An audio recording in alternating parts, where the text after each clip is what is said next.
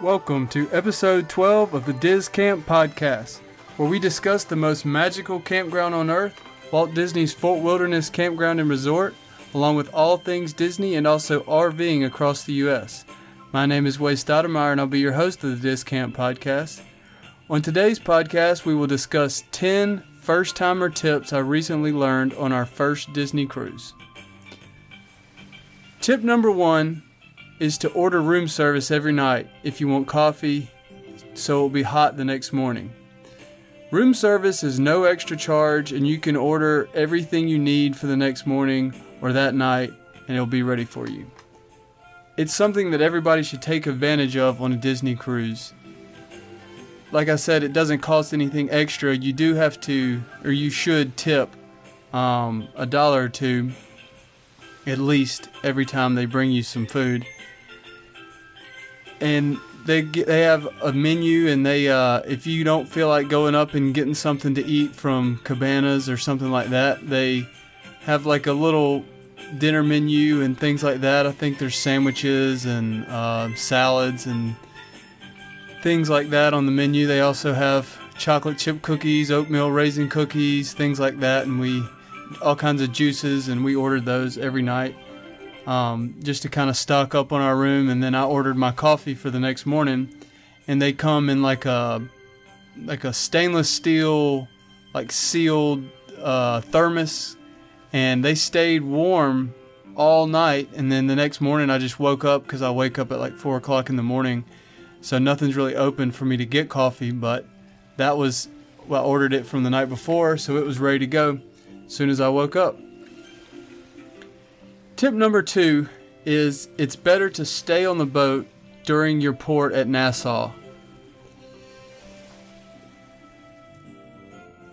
We were told this ahead of time. Um, it's better to stay on the boat and kind of enjoy the boat. Maybe there's a little less lines on the AquaDuck and all that kind of stuff. Um, but we decided my daughter really wanted to see the Bahamas and she was excited because she's never been quote unquote out of the country or anything like that. So she um, kind of thought it was a lot cooler than it really is. Um, Nassau is just a very busy uh, town, relatively speaking, to the Bahamas.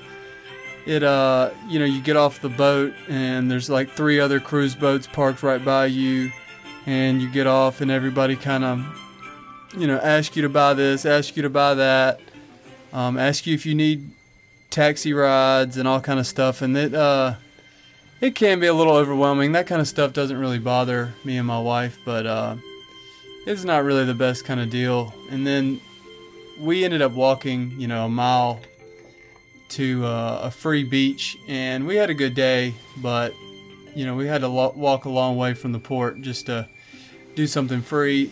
You know, I don't know about an excursion. We didn't do anything like that because I didn't really know too much about it. So maybe, you know, if you were to do an excursion, that could be something to do off the boat.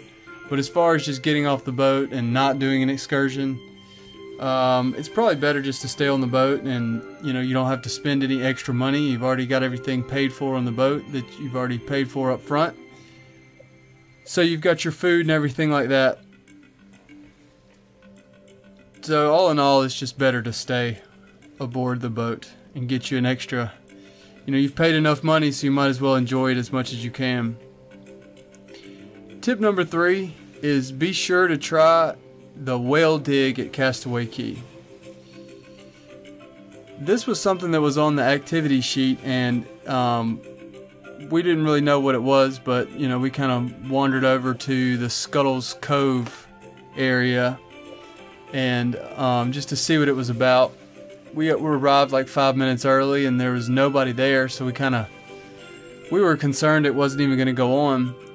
But then, uh, about five, six minutes later, a uh, cast member came, and um, sure enough, they were doing a whale dig, and it was us and one other family, and they like have like a whale skeleton, and they bury bones, and the kids dig around and find the bones, and every time they find one, they make a big deal, um, and it's pretty easy for them to dig in the sand and all that. So one of the cooler things about it was there was uh, they had archaeologist Mickey there, and he was we had him all to ourselves, so that was kind of cool. And the cast member does say that Mickey is not always there, but uh, he was this time, and it was kind of cool. And you don't get very many chances to have that kind of interaction with Mickey.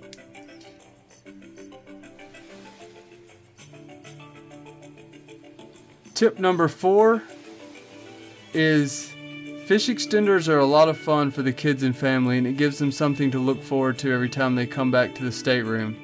But it turns out they're a lot of work. And we spent a lot of time stressing over what to get if they if I if I with the presents we bought were good enough.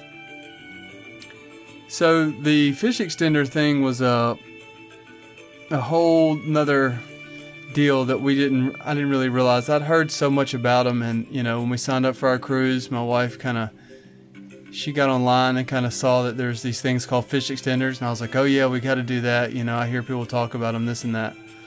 Well, then we're our family's not very uh, crafty and all that kind of stuff, so um, we just decided to order some stuff but then you know you, you, worry about how much money you're spending or how much is too little to spend and this and that. And uh, my wife worries about if it was cute enough and this and that.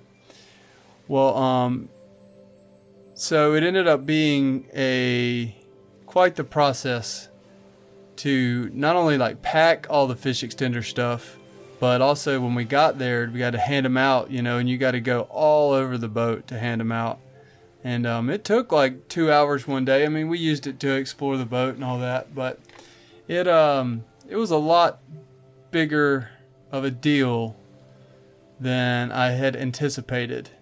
And then you have you get all this stuff, and you know the stuff that they get is really awesome, and the kids love it, and you know it's something that we have to do every time from now on because the kids just loved it that much, and I can't ever see us not doing it for the the near future. But it um it, it was something that I didn't anticipate being as hard to plan for as it was.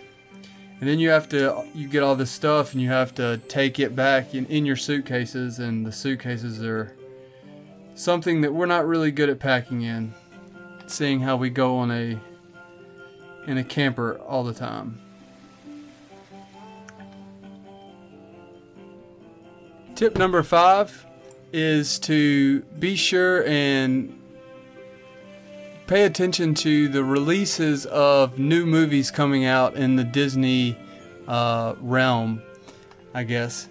Um, on our cruise, the the movie The Black Panther debuted, and we got to have a special viewing on a Friday night, I believe, or no, a Thursday night and the movie didn't come out until a Saturday on land. But since Disney owns the rights, that uh, they had a, special showing of Black Panther, and we got to see it before everybody else, um, which was really cool. I did not see it because I'm didn't even know what Black Panther was, to be honest, and uh, I didn't even know it was a superhero of any kind. That's not really my thing, so. Um, now knowing what I know about Black Panther and how it's like the highest grossing movie of all time, I kind of regret not doing that.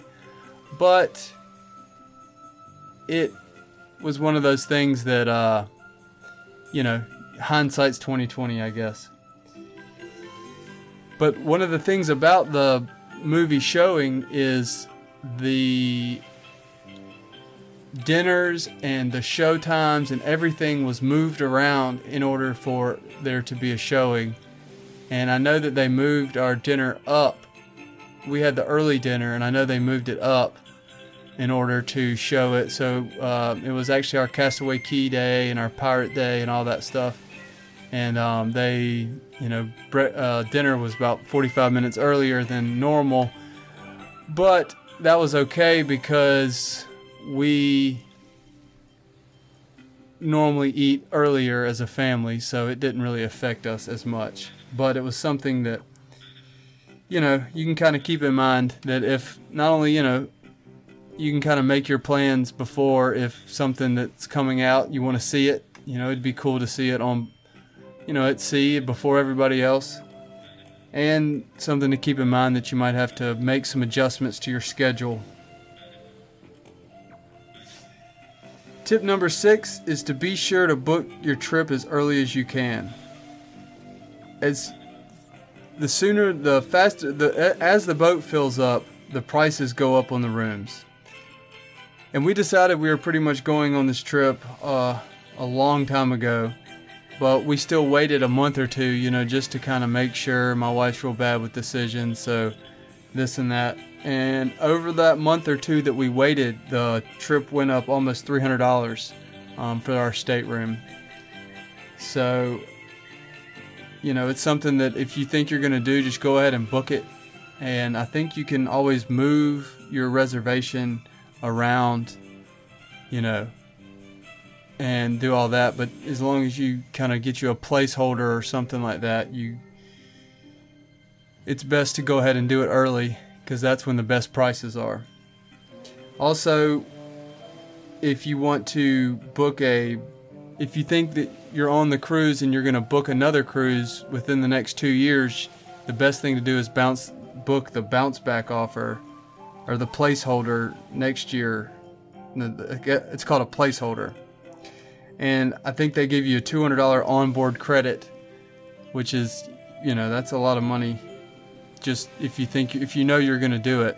And I think you have to put $250 down and I think even if you don't end up doing it as a placeholder in the next 2 years, they kind of give you your money back. And you don't have to book a uh, trip specifically. I think that you just basically say that you're going to do it in the next 2 years and give them $250 and you you know, you get like first offerings and the $200 onboard credit you know, and kind of the early deals and stuff like that.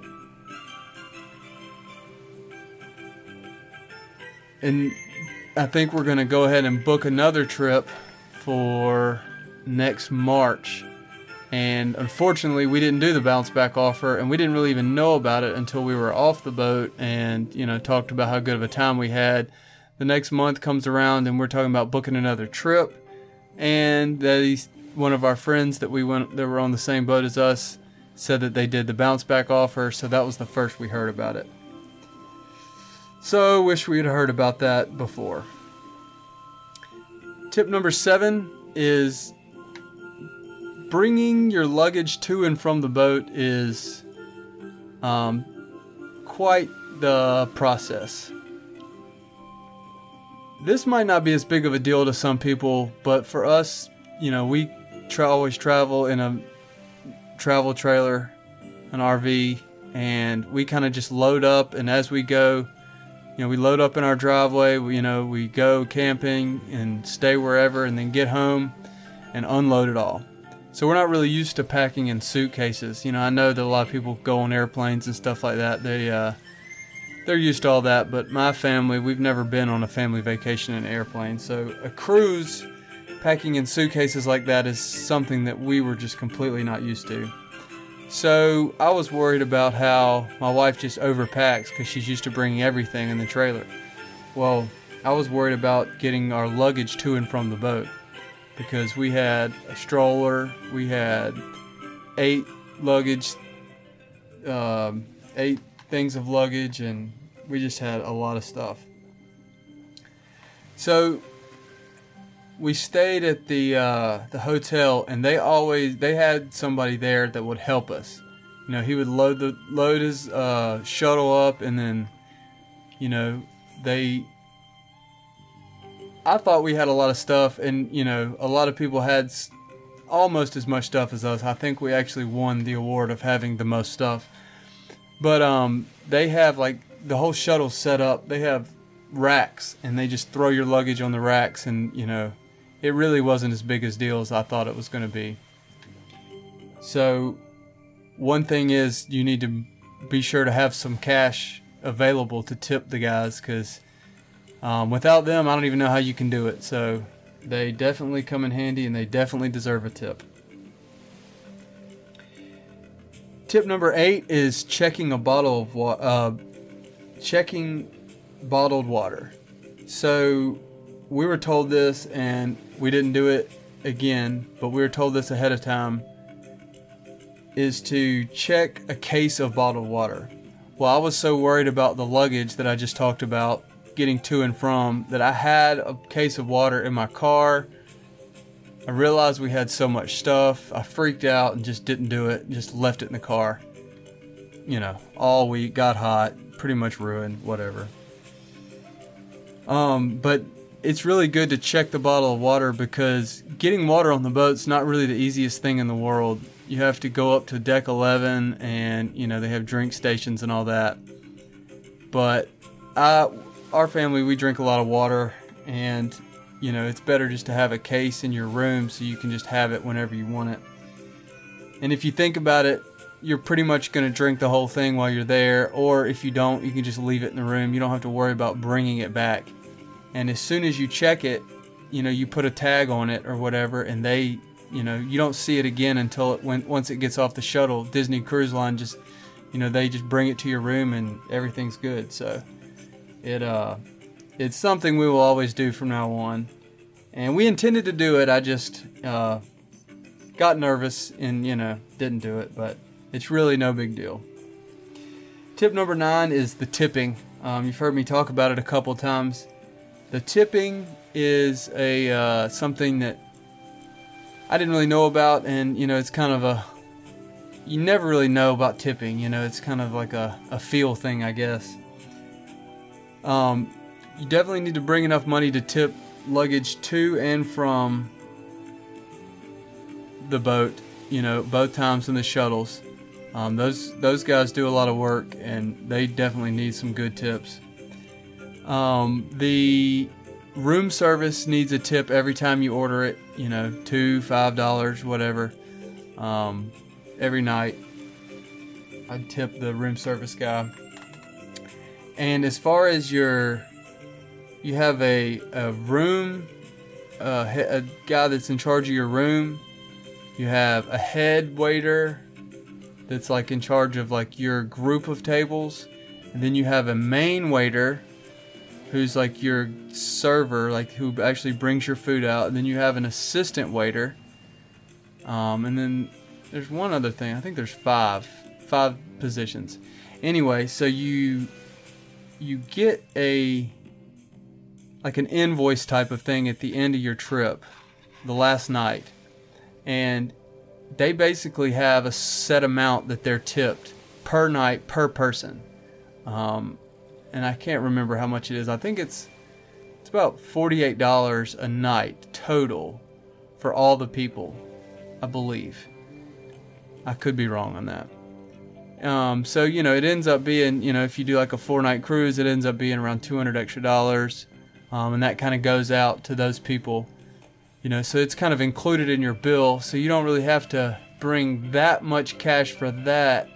But if you do want to tip extra, you you know need to bring cash for that and give them extra. We ended up tipping our head server and our assistant server extra money because they did an outstanding job and our kids really liked them and they went above and beyond. So we gave them some extra money.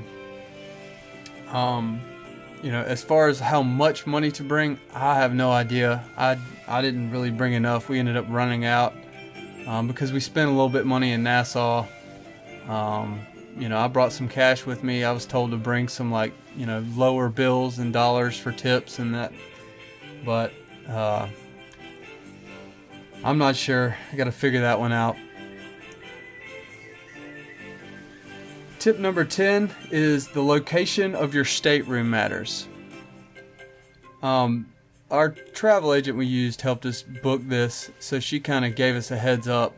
And she said that she likes deck 7 well, we didn't know anything about it, so that sounded fine with us. And we had a veranda, and it faced, I believe, the starboard side of the ship.